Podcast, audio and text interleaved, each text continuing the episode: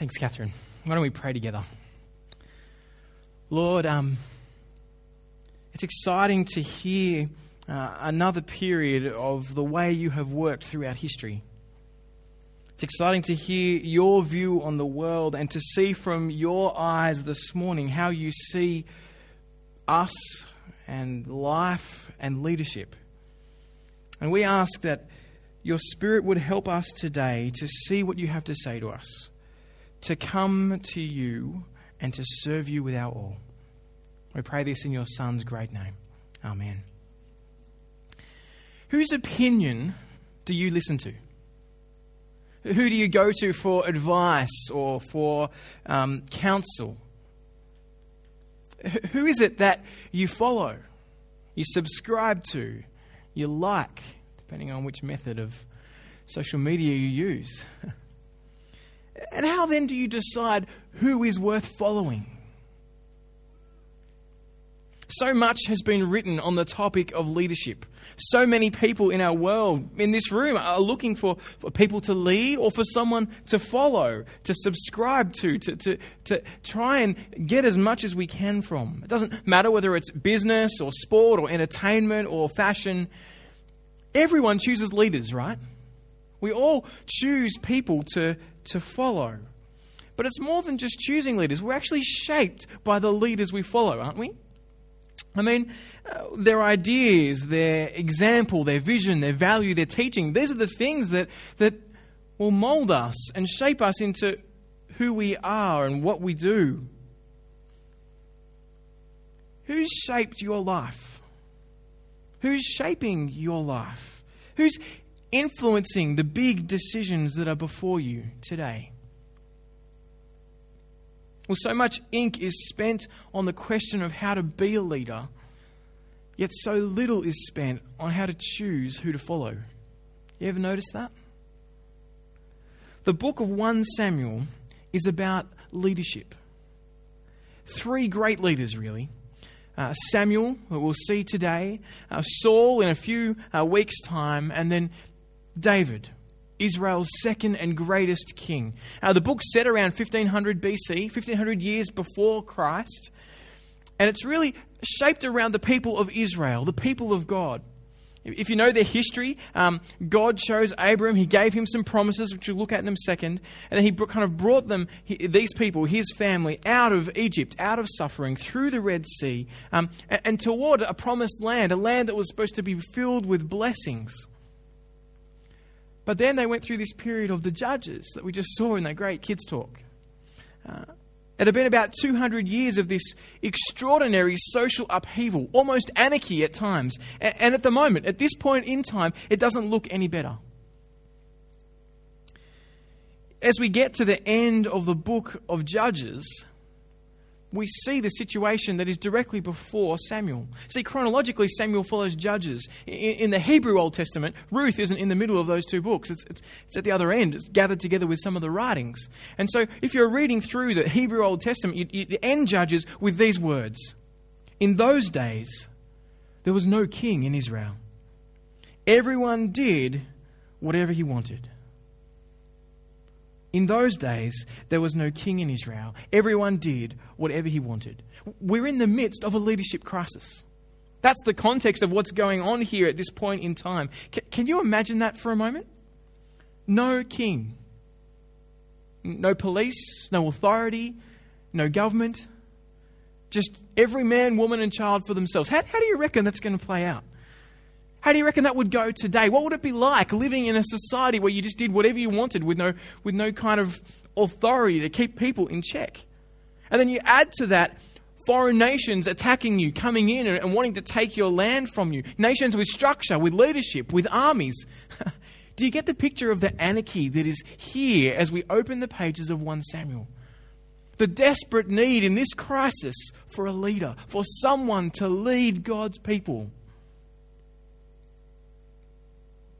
It raises the question what type of leader did these people need? What type of leader do, do we need?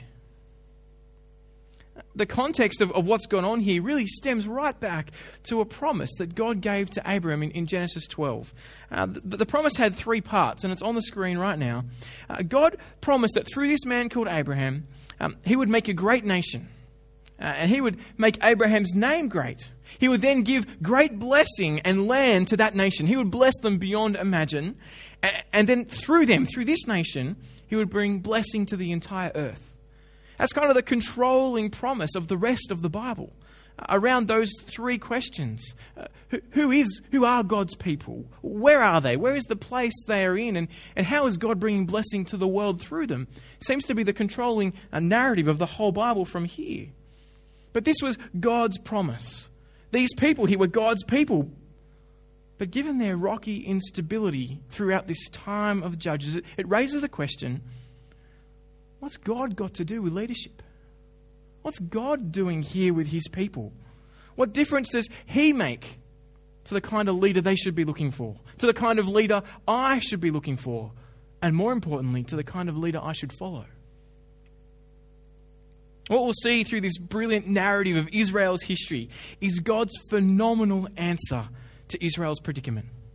That's what 1 Samuel is all about. We'll eventually see that God's answer to Israel turns out to be his answer to the whole world.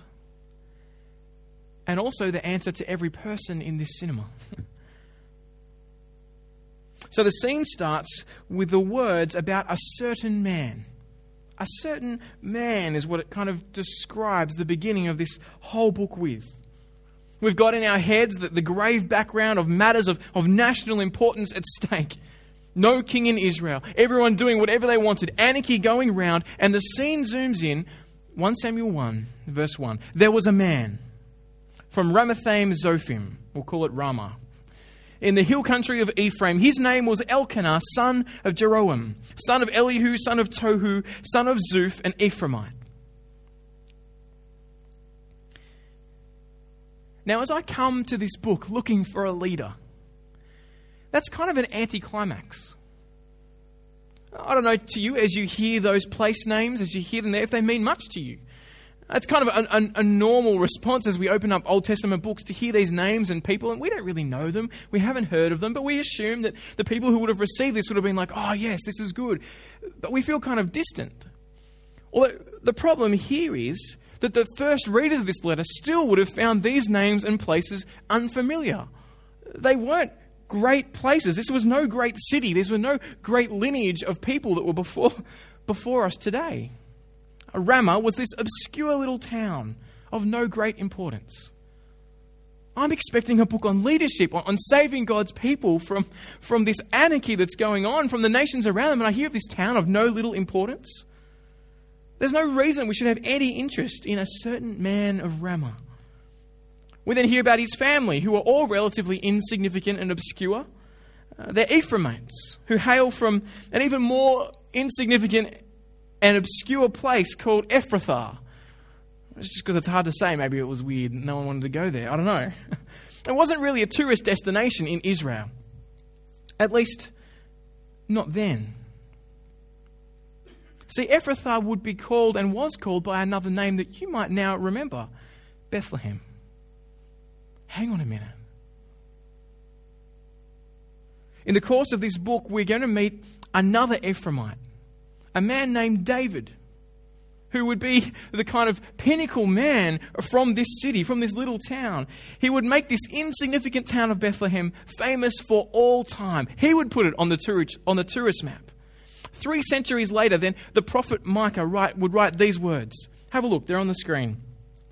But you, O Bethlehem Ephrathah, who are too little to be among the clans of Judah, from you shall come forth for me one who is to be ruler in Israel, whose origin is from of old, from ancient days.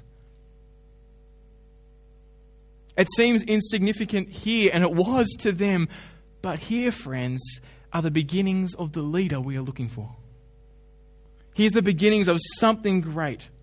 But what should strike us at this point in the narrative of 1 Samuel is not the significance of these details, but their insignificance their kind of nothingness. From the point of view of social standing at the time, fame and power within the nation, Elkanah and his family were nobodies. The people we're meeting, they're, no one special at all. And here we get a hint at the first theme in 1 Samuel. It'll develop through the whole book. You'll hear it lots. The solution to Israel's leadership crisis will not be found in the expected places. There's no prominent and powerful leader with an impressive pedigree on show here before us today. Just a certain man, a certain nobody out of nowhere. And it makes this point impossible to miss.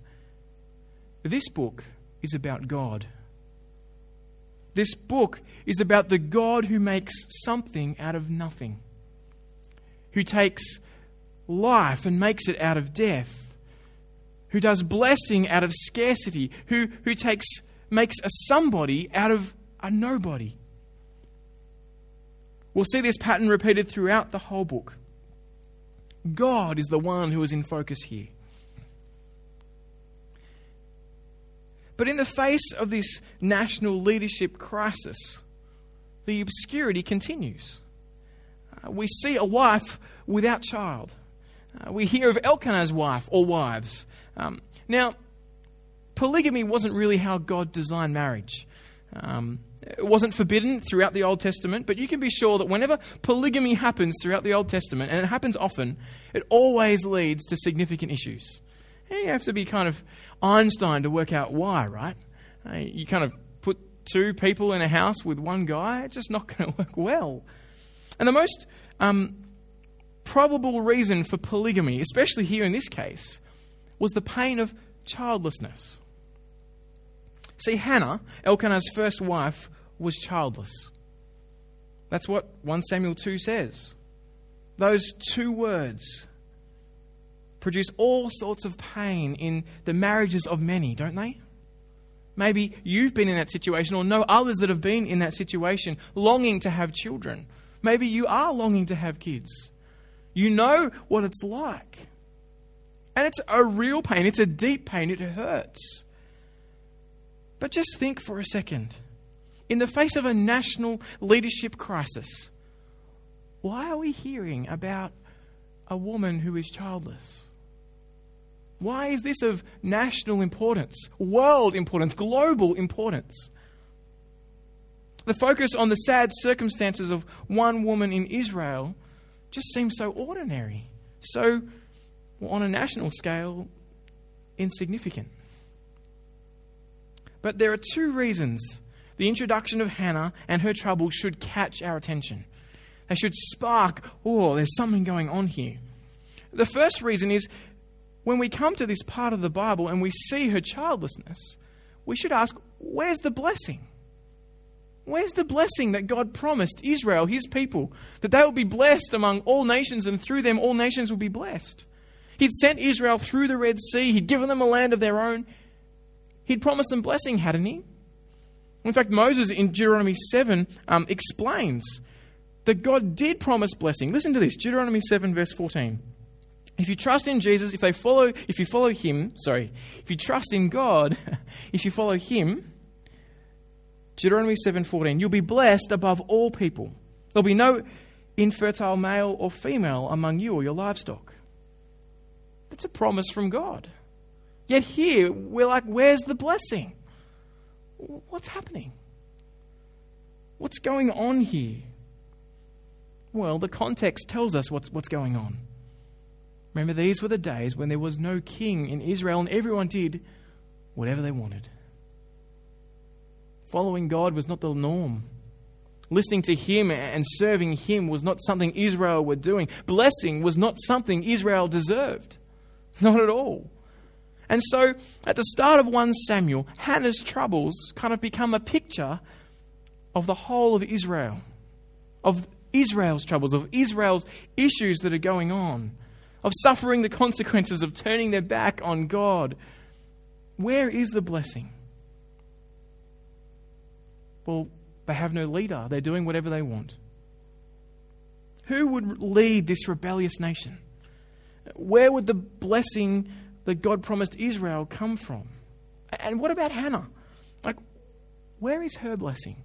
Isn't she part of God's people? Out of seeming insignificance, in a context where God's blessing is nowhere to be found, we meet a woman whose name, by the way, means grace, undeserved blessing. What is going on here?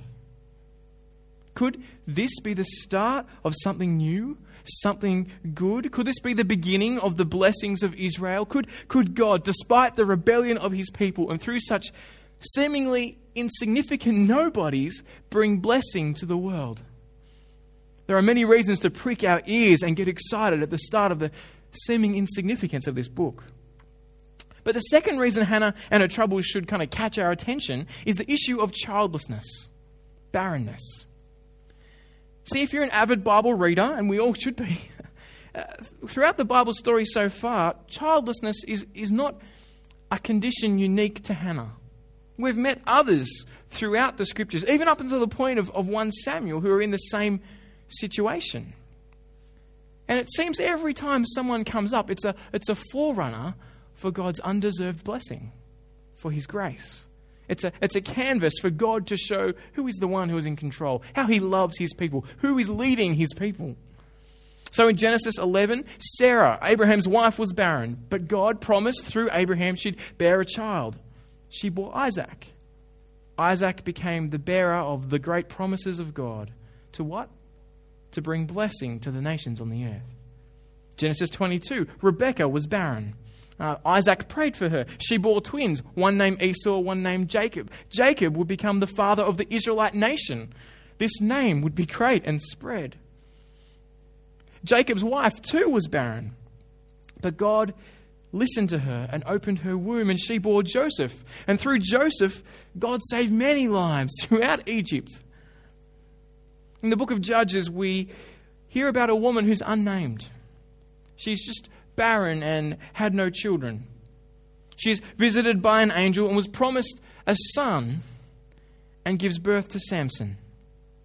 Samson then delivers God's people, Israel, from the Philistines and ruled Israel for 20 years. In, in each of these cases, there were women who shared a sadness like Hannah's. But in each case, a child was born who would be God's answer to the crisis at the time. So, what would happen with this childless woman named Hannah? Why, in this context, is she so important at a national level? Well, what we find out is like everything on earth, the reason Hannah is childless, the reason this is happening this way, is because God is doing something. God is behind everything. In verse 5, we're told on the screen, it was the Lord who had kept her from conceiving. What's clear throughout the pages of, of 1 Samuel and throughout the Bible is that behind the obscurity and insignificance of what's kind of happening here, God is in control. He's the one calling the shots. Not only do the Bible narrators say that, but it's the understanding of the characters throughout the pages of, of Scripture. Elkanah didn't understand why the wife that he loved was suffering sorrow. He didn't know why. But he did know that their circumstances were given to them by the God he worshipped. The way he behaved to his wife was affected by that understanding. Did you notice that? As Catherine read the word for us, did you notice that as he's in this situation with a wife who cannot, his first wife, the wife he loves, who cannot bear him children, he doesn't resent her, he doesn't blame her, he just loves her because he knows that God is in control. He saw the circumstances in the way that we should all see our circumstances, even those we don't like. That all things that come our way are God's doing. He's sovereign and in control over everything that happens and everything that doesn't. But that doesn't necessarily mean we should just sit there and do nothing about it. We should just passively accept whatever happens to us. We're going to see in a moment that's not the way God necessarily wants us to respond. But what it does mean is that we need to humbly recognize that God is the one who is in control. Whatever circumstances we find ourselves in, it, it is the plan of God. From Elkanah's godly conduct, the scene then shifts to Peninnah. Straight away, she's described as Hannah's rival. She's a rival. Uh, have a look at, verse 6 of chapter 1. Her rival would taunt her severely just to provoke her because the Lord had kept Hannah from conceiving. What we see here is that it's, it's possible for people to take something that's true, to take a distinct theological truth that God is in control of all things, even this kind of what is happening right here to Hannah, and twist that truth and use it in wrong and evil ways and that's exactly what, Peninnah does. She repeats the words with a totally right understanding that, that, that it is God who closed Hannah's wombs, womb. but then she starts taunting her and, and, and provoking her. You can imagine, right? You can imagine the words as they, as they go, probably about the only time they go together anywhere. I'd imagine they live in separate houses. Um, I can't see how it would work otherwise. Uh, so they, they go together to sacrifice at the temple because the families go, well, one family and Hannah. You can imagine the lines, can't you, from this, this woman? What are you doing here? you know what God thinks of you. Why are you bringing sacrifices to the Lord? You know, what have you got to give thanks for? The only thing you want, I've got. You can see how she uses a theological truth. God is in control to say maybe God doesn't love you. Maybe, maybe But Hannah doesn't retaliate. She just weeps. She's so distraught, she can't even eat the portion that Elkanah gives her. She's like a woman in verse 15 with a broken heart. And you understand why. And here we get like a window into the character of Elkanah. Again, he's, he's nothing special, no amazing leader, but he truly loves his wife. Did you notice that? Have a look at verse 8. Hannah, why are you crying? Her husband Elkanah asked. Why won't you eat? Why are you troubled? Now he's a little bit slow, maybe. Often guys can be. But he gets there. Am I not better to you than, than ten sons? Is not my love for you so important? Like most guys, he's got an overinflated ego, probably a little. Like, look at me, I'm here. You might not have sons, but I, I'm, I'm. And there's a right priority to that relationship in marriage of husband and wife. But you can see he loves her. He, he cares deeply for her. She has his love, even though she might not have his kids. As a side note to husbands, I want to say that's how it should be, guys.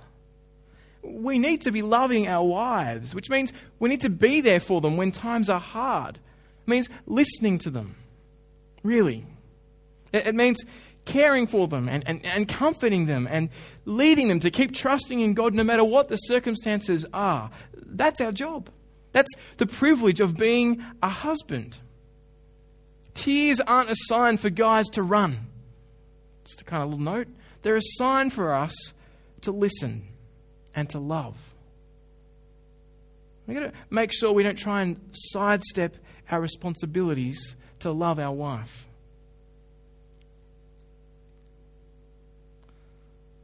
Well, so far throughout this whole story, Hannah has been the, the passive recipient of every action throughout the story. Everything has happened to her from others. Um, God closed her womb. Um, Peninnah taunted her. Uh, Elkanah came and gave her words of comfort. All these things were happening to her, but now, for the first time, she acts in what appears to be an insignificant action. But it turns out to change not only her life, but the life of the nation, and if you dare to see it, the history of the world. Have a look at verse 10. Deeply hurt Hannah prayed to the Lord and wept with many tears. This is no light moment. It's not just like, oh yeah, I'll just quickly, quickly pray and I'll be fine. She's deeply hurt. Literally, the words are bitter of the soul. It's an idea of deep disappointment and dissatisfaction and discontentment with the circumstances of life. What we have on view here is a deeply unhappy woman. But out of her misery and through her tears, through that hardship, she prays to the Lord, to the one who is in control. See, she knew what the narrator has already told us twice God is the one who closed her womb. But it led her to act in a way that was different to both her husband and her rival. She prayed, she acted, she spoke. Why? Because she knew God determines all things and that He determined to close her, her womb. Why bother if God had done that? Why, why go to Him if she knows God's in control? Because she knew the character of God. Have a listen to verse 11. Listen to the reason.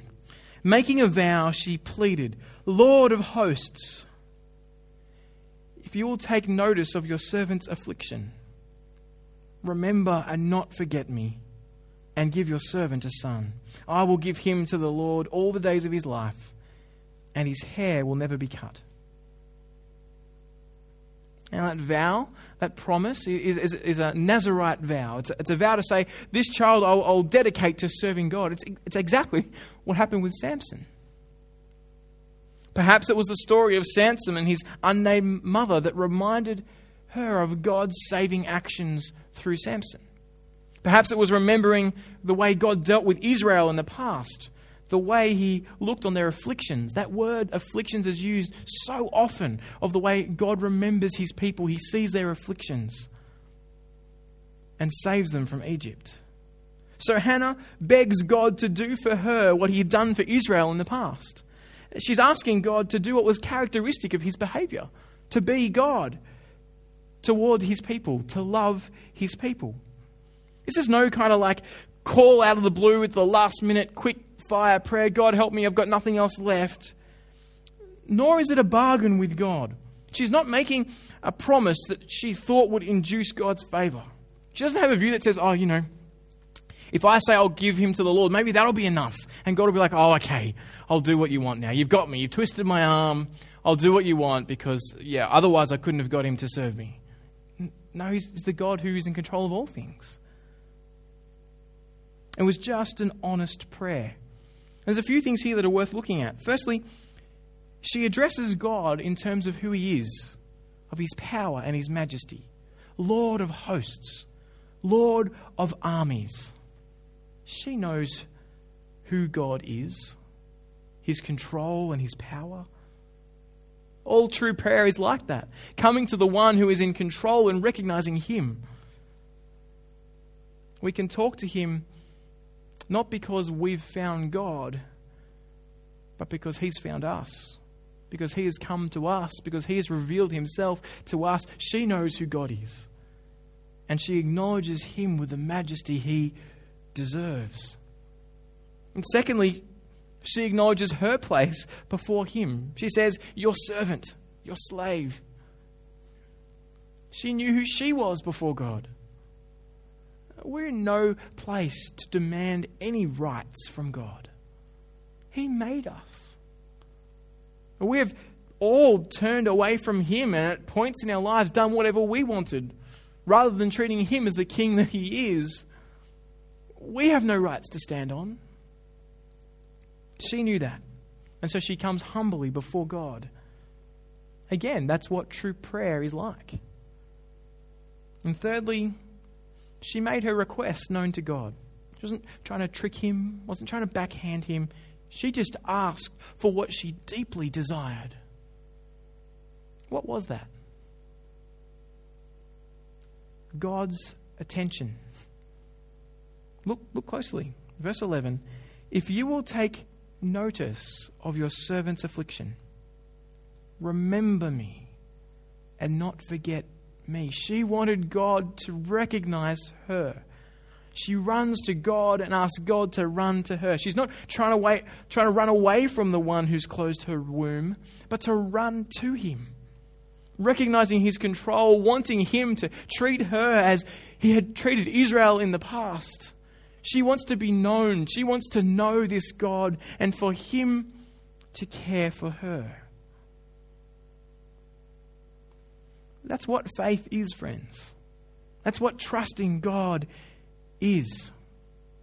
It's not just a leap in the dark, it's, based on evidence, it's based on the way he's acted in the past. And so she makes this vow. Should God grant her request, then she promises to give the one he has given her back to him, to serve him, to be used by him, to worship the God who loves her and her people and his world. Prayer for Hannah wasn't a formality. It wasn't a checkbox that she needed to go through. It, it was real. She put her concerns before the creator of the universe, and he cared for her. But if at this point we only see Elkanah and Hannah as examples to follow, if we kind of see what they've done and go, look, you know, Elkanah was a, a godly husband and he trusted God and loved his wife, and Hannah was a, a godly woman who, um, in the midst of deep sorrow and pain, reached out to God and trusted Him. If, if that's all we get from here, then we're misunderstanding the message of 1 Samuel. Oh, we can get that. We can see their examples. But is 1 Samuel saying that if you're sad and you're a woman and you can't have kids or you're in some kind of huge disappointment in your life, that if you pray to God and you pray honestly, that your disappointment will turn to joy because God will give you what you long for? Is, that what it's saying? Is that how we are to understand the promises here? Now, I take it that Hannah's story was repeated all over Israel with many other women in the same situation. I think it's reasonable to assume that there were many women like Hannah who couldn't have kids, who were childless or faced massive disappointments, and who, like Hannah, trusted in the Lord. There were some who actually put their lives in His hand and prayed to Him, but unlike Hannah, they didn't receive children. I take it that that's the same today too, isn't it? There, there are many who, who trust God, who put their lives in His hand and, and don't get these promises.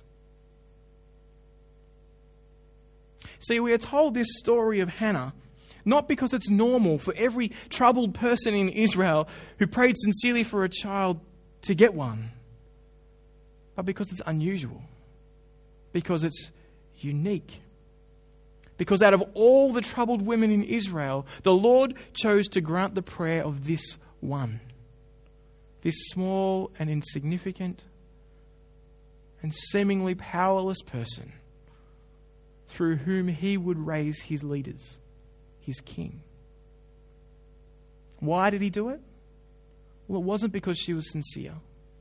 It wasn't because she was the most miserable woman of Israel or because she'd made an extraordinary vow.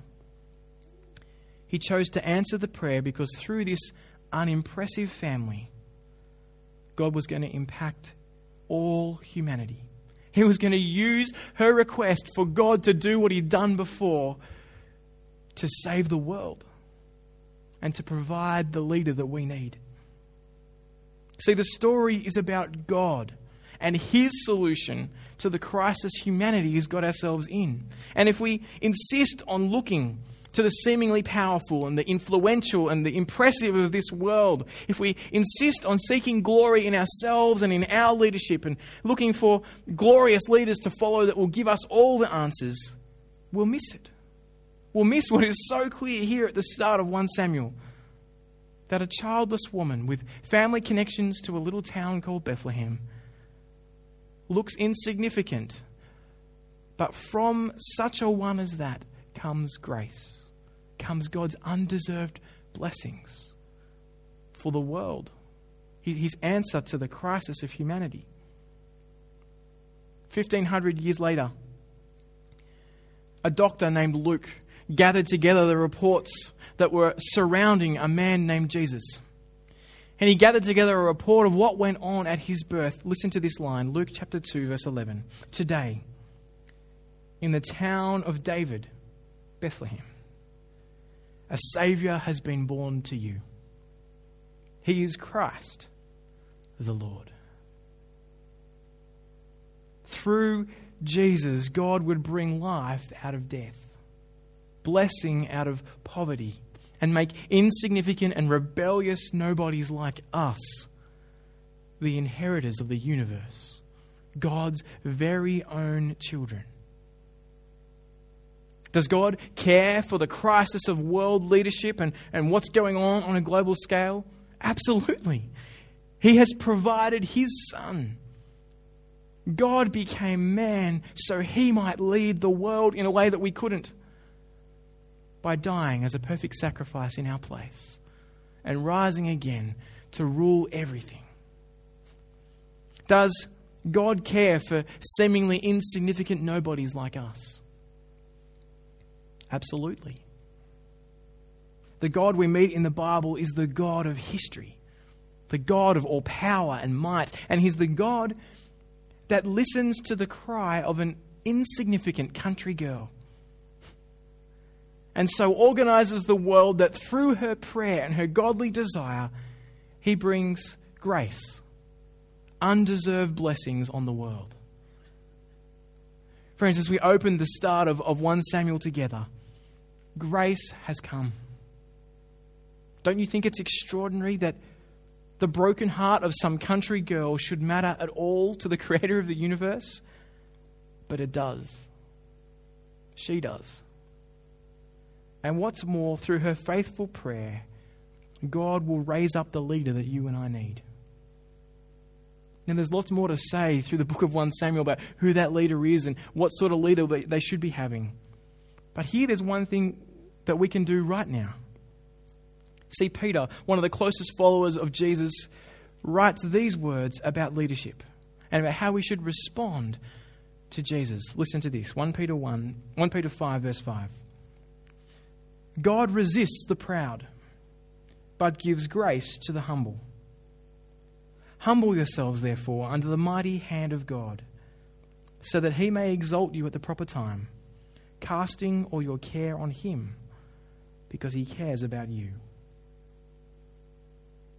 Today, don't go away seeing Jesus as some insignificant nobody from a town no one knows about who means nothing to you.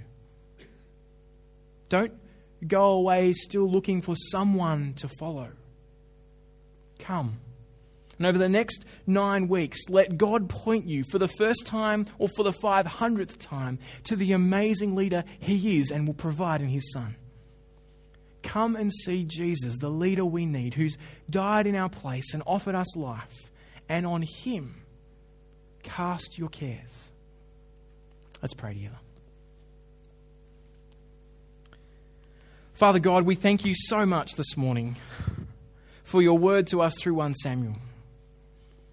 Through that insignificance and obscurity, you point to how amazing you are, and we are so thankful. And we ask today that as we start this journey through 1 Samuel, we would see the leader we need in your Son. We would see the way you are in control and the way that you long to act the way you've done throughout history, bringing people back to you, saving people despite our rebellion and our lawlessness.